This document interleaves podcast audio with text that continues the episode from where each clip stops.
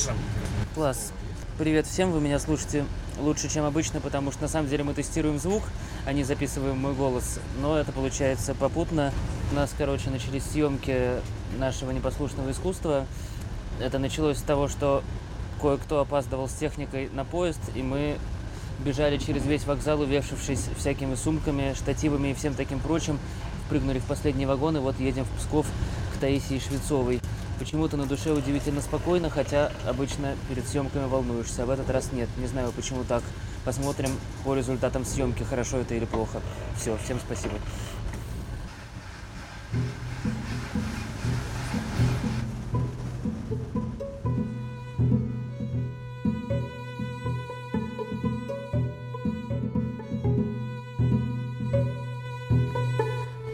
Вот так вот мы отправились в гости к художнице Таисии Александровне Швецовой.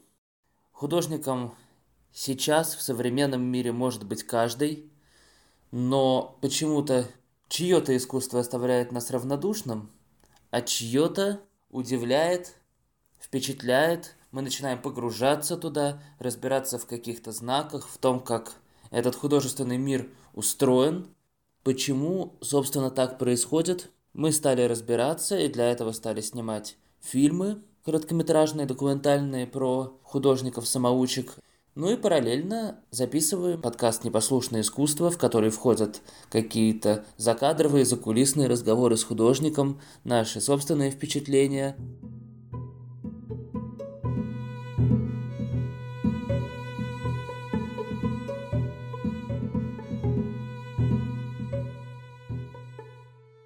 Наша первая героиня – Таисия Швецова из Пскова. Она рассказала нам о том, как справиться с утратами, не утратив, а иногда и обретя себя, и о том, как художница себя ограничивает. Сейчас ей 85 лет, а ее жизнь, если не переворачивает, то точно рассказывает что-то новое о памяти, о религии и поэзии, а также о цвете и об искусстве вообще. Я, когда готовил проект «Непослушное искусство», я обзванивал всех героев одного за другим в один день.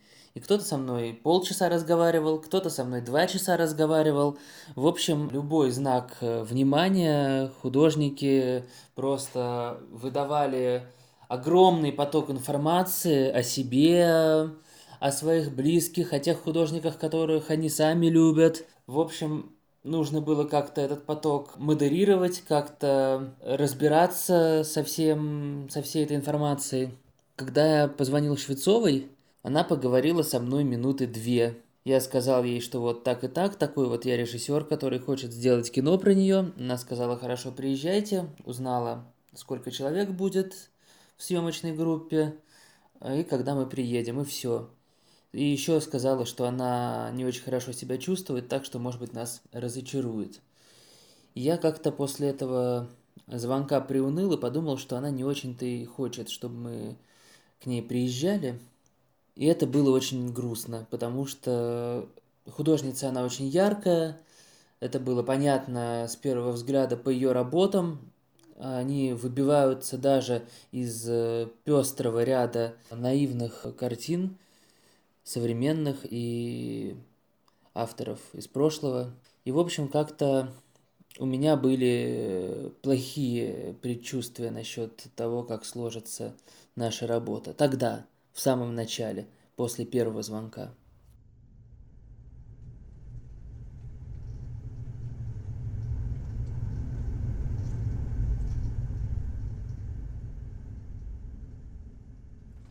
Дождь? Дождь пошел. Гроза. Я думал, будет солнечно сегодня, а вон как погода испортилась. Даже зонтик не Ничего, взял. жара была зато ужасная. Да. А вы в прошлый раз говорили мне, что пишете только в хорошем настроении. А как ваше настроение сейчас? Ничего, ничего.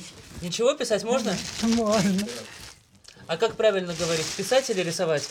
Ну, говорят, что искусствоведы, что писать, а, а я рисую. Сейчас, Таисия Александровна, у нас пауза две минуты. Хорошо? Да, пожалуйста. Или, или если краска высохнет, это страшно. Я не знаю, вы можете прерываться? Ну, конечно. Я хотела вам поправить настроение, э, что, думаю, вы перемучились три часа с лишним. Хотела вас обедом сразу накормить, а вы тут с аппаратурой, совсем. Ну, потом. Да нет, мы же... Закончите и... Мы сейчас же, перед тем, как к вам приехать, с утра позавтракали. Ну, это уже Мы было давно. В 8 утра мы приехали на поезде из Москвы, потом пошли позавтракали, и потом вот пытались до вас добраться. Таисия Александровна, можно мы вот это кресло пока в ту комнату Ну, конечно, отправим? Саша, э, Да помогай. Да я справлюсь, господи. Ой, тяжело, тяжело. Нормально, нормально. Одному тяжело. Смотрите, а форточку не споткнитесь. А вы как? А, когда пишете, вы заранее знаете, что получится? Ну, когда как. Когда как. Иногда я не знаю, что получит. Нет, примерно, конечно, знаю. Если есть тема, если есть идея, то почему же э, должна она осуществиться? Понятно. Но не всегда получается, конечно. Вот я э, рисовала вот этот портрет, хотела свою дочку уже после смерти, она в 53 года умерла. Хотела, она была очень красивая, умная девочка. И вот это 10 раз я пыталась ее нарисовать вот на этом портрете. Не получилось. Она не хотела вообще еще при жизни, чтобы я рисовала, хотя один портрет на выставке был, э, это еще студенческие годы. Потом вот получился вот такой, немножко глаза и губы похожи, а одежда и все не похоже. И так оставила я. Вот этот Вот, самый левый. Да, 10 вариантов было. И ничего не получилось. А где эти 10 вариантов? Вы их Да уничтожили? для это же все, все там А, э, за, замазала, замазала. А, вы по- поверх одна да, поверх другой. да, да, опять э, рисовала. Петр, Ксения, вы скажете, когда можно Таисии Александровне садиться за стол? Это я операторам сказал. Уже можно. Вы можете садиться. Да.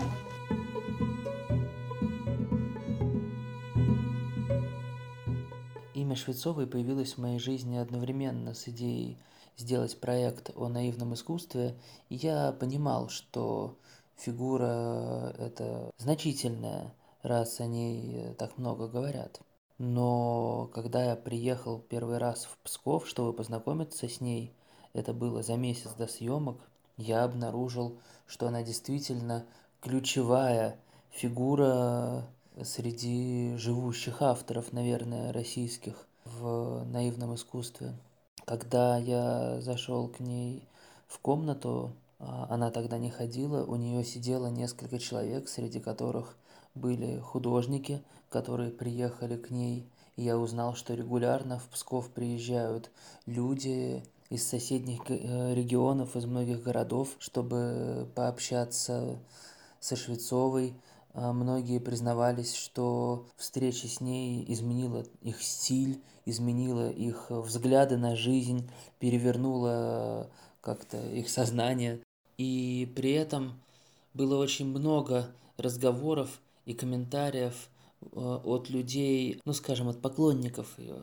Но при этом сама Таисия Александровна очень мало а, как-то отвечала на вопросы, если я настойчиво спрашивал о чем-то, повторял несколько раз, то она давала краткий комментарий, как бы не очень заинтересованно.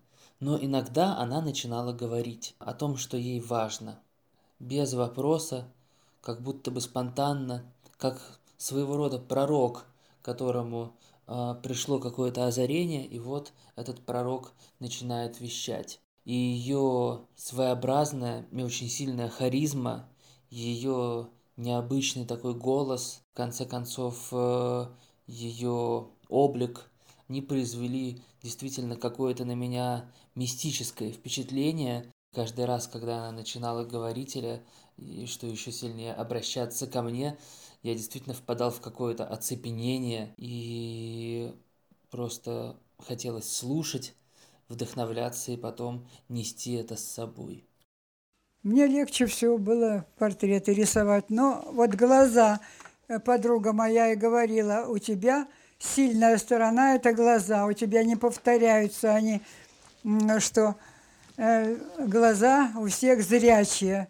И э, как бы выражение такое, что как надо. Но неумелость у меня присутствует. Я не умею до сих пор руки рисовать, ноги как следует не умею рисовать, но руки особенно. Что вы так смотрите на Петра? Э, так я первый раз э, рассматриваю его глаза. У Петра красивые глаза. Конечно. Голубые. Синие. Серые. Кто ваш любимый художник? Ну вот я вам сказала. Боттичелли, Микеланджело? Тициан. Боттичелли, да, красив. Леонардо да Винчи, э, я э, почти с детства его, у меня была книга Леонардо да Винчи. И однажды в деревенской школе я три года работала, и там меня попросили провести урок рисования. И я взяла эту книгу Леонардо да Винчи, вот такая большая белая книга. И ребятам говорю, вот рисуйте «Тайна вечери». «Тайная вечеря». Я им вначале э, вступительную беседу такую провела, что это знаменитый худ... итальянский художник, что вот он расписал. Э, и, и говорю, вот Иуда. И некоторые ребята умели рисовать. Они с удовольствием стали срисовывать этого Иуду. И так урок у меня прошел. Я потом долго вспоминала, думаю, хоть бы один каверзный ребенок спросил, а покажите на доске, что вы умеете рисовать.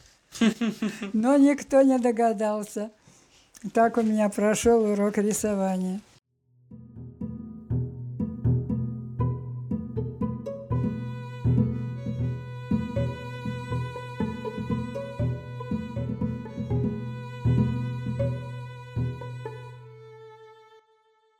Здравствуйте, я Мария Артамонова, и я искусствовед. Я занимаюсь различными практиками, связанными с неконвенциональным искусством, в частности, с наивом и аутсайдер-артом. В каждом выпуске я буду отвечать на один вопрос о наивном искусстве. Откуда пошел наив? Термин «наивное искусство» появился в конце XIX века французской художественной критике.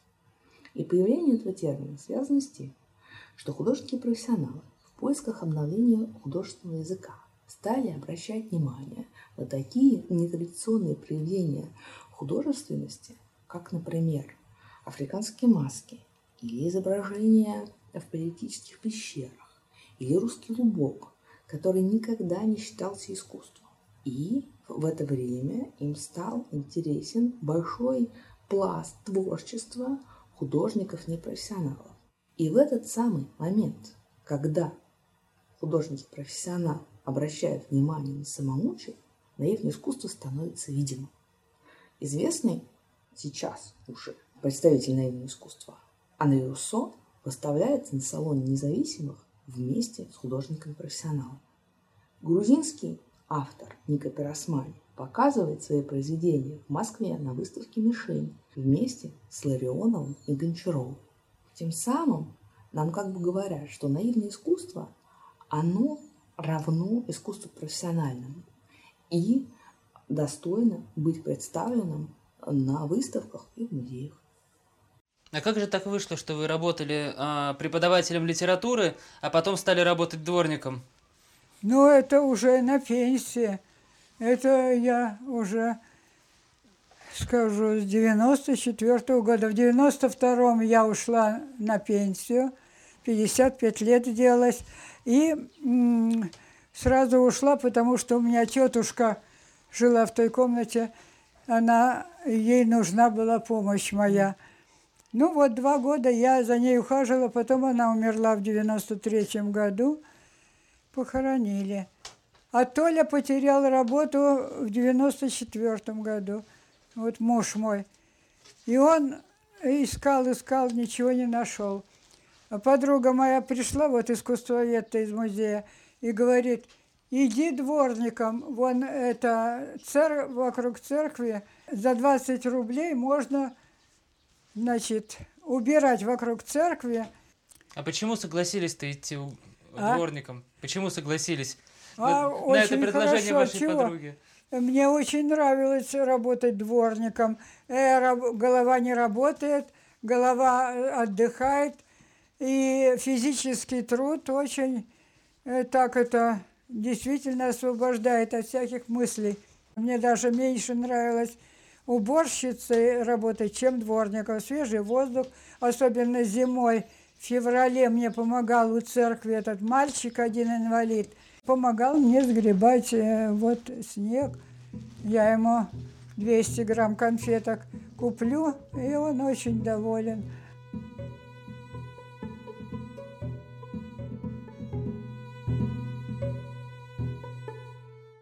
Конечно, во время съемок впечатление от общения с Таисией Александровной было уже другое. Может быть, э, это связано с тем, что она чувствовала себя немного лучше, а может быть э, с тем, что, по ее словам, накануне съемок она очень сильно волновалась. А вот когда съемки начались, она как будто бы бросилась в них, с головой ушла в этот процесс, в этот разговор, и в том числе в написание картины, поскольку мы попросили ее написать а, нам одну работу, а написала она даже две в процессе съемки. Зачем вам кисточки-то снимать, боже мой? Чушь какая. Нет, не чушь. Это ж ваши кисточки. У вас на многих картинах я вижу вот такая вот рамка нарисована. Да. Расскажете про нее? Э, Что так это? Это э, как бы ограничивать себя. Художнику надо ограничивать себя э, определенными рамками. Ну, рамка как таковая может меняться э, пока, потом в, э, в результате. Можно другого цвета нарисовать, можно всякие там цветы или ветки, или просто геометрические фигуры. М, Вот. Смотря какая страна, если Египет, то там и птицы, и змеи, и фараоны, и кого угодно. Прямо на рамке вы рисуете. Да, иногда на рамке рисую. Ну, тут рамка же все равно, если широкая, так Мгм. хватает и, и того, и другого. Я просто по- хочу показать вам, Да-да-да. как случайно по- появилась, как случайно появилась картина, которую я на выставке только обнаружила, что я, что я дурочка. Вот сейчас искусствовед там э, вела экскурсию и очень хвалила эту картину. Вот эту картину. Семья семья Пушкиных. Это если бы они все были живы, А, если бы э, жив был сам Пушкин, э, она э, уже замужем за другим. Так вот, эту картину я нарисовала совершенно бессмысленно. почему? Ну, потому что Пушкина-то уже не было в живых. Я не имела права, в общем-то, его на этой картине изображать. Когда на выставке э, искусствовед говорит, вот какая замечательная картина, э, до меня вдруг дошло, что я нарисовала. Понимаете? Но она везде, всем нравилась. Но она правда очень хорошая. Она очень хорошая, но она не отражает. А я понял, так вам шагал нравится, да? Конечно, конечно, а как же. Я даже одну картину подарила музею, шагая за шагалом. Так, его изобразила портрет, домики, где он жил в Витебске, и скрипач на крыше из его как бы картины. Э, Такая получилась неплохая картина. Немножко мне даже жалко было с ней расставаться, но рассталась. Ну, теперь уже ничего не жалко. Мне уж 86-й год, поэтому какое там жить осталось немного. А вообще жалко э, раньше бывало э, картины свои отдавать, продавать? Нет, э, да нет, нет, я, я легко как-то с этим расставалась, иначе, иначе как дальше рисовать, если тут завалено все будет картинами. Это слава богу, что кто-то, кому-то это надо. Вторая картина получилась на наших съемках незапланированно, и это произвело на меня самое сильное впечатление за время съемок. Уже в конце первого дня, когда мы снимали несколько часов, и мы устали, сложно представить себе, как устала Таисия Александровна в своем возрасте, мне нужно было снять общий план, на котором она рисует. Я попросил ее несколько секунд буквально изобразить для нас, что она рисует, просто взять в руки кисть и совершить несколько движений. Она поняла, что я ее прошу, и вдруг начала писать картину. Еще до того, как мы переставили камеры, как э, мы подготовили там свет, э, всю нашу технику, она просто начала писать картину, потому что ей было это проще – написать картину, чем изобразить, что она пишет картину. И в тот момент, когда она была утомлена, ей было проще всего уйти в свою работу, в свое искусство. И, конечно, такое отношение искусства и ее жизни, оно произвело на меня колоссальное впечатление. А вот то, что вас называют наивный художник, э, вы согласны с тем, что вы наивный художник? Конечно, чего ж не согласна-то. Я рисую как дети. Меня понимают дети и молодежь. А вот такого возраста, как я, или чуть помладше, не понимают. Вот у меня приятельница в соседнем доме живет, она сегодня ромашками принесла на эту встречу. Ну вот, э, так она только цветы у меня это хватает, как я цветы нарисую, розы или маки, или там гиацинты. Она сразу хватает только цветы, а других она не признает. Она считает, что это не, ну, не, не искусство. Хотя сама фотограф тоже такой посредственный. Сейчас, у меня сейчас ничего путного нет – я болела, поэтому все так плохо и рисовалось. Вначале вообще ничего не получалось. Вот болели то, что когда выходить не могли? Да, пять, пять месяцев я аж лежала. Но при этом все равно картины писали? Ну, э, по, э, в последние, да, в последний месяц, конечно, я рисовала, да. Мы все равно к вам попали. И даже не попали под дождь. Ага. Так что все хорошо. Да, в общем-то. Закончили снимать э, Таисию Швецову в Пскове, и после просмотра такого количества картин, после общения с ней, я понял, что меня привлекает так в ее работах. Это ощущение того света, который есть э, в ее картинах. Я понял, за счет чего возникает это ощущение? За счет того, что у нее нет никакого фона, никакой грунтовки и даже нет э, границ объектов. Там просто проглядывает ДВП, на котором изображен сюжет. И это пустое место, это пустое пространство в воображении зрителя заполняется удивительным, каким-то божественным светом. На прощание мы обнялись с Таисией Александровной, и она обняла меня очень крепко, а потом резко так оттолкнула. Даже не понимаю, почему так. Что значил этот жест. До конца не понимаю. Какая-то осталась после этого в душе вещь.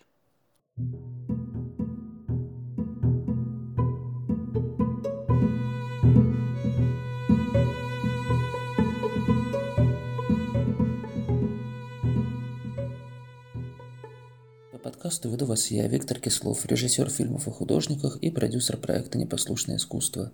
Подкаст создали менеджер Анна Казазаева и сценаристка-монтажер Ирина Жуматий. Звук на съемочной площадке записал Максим Грибов. Музыка Мария Никеевой. Проект создается с использованием гранта президента Российской Федерации, предоставленного Президентским фондом культурных инициатив.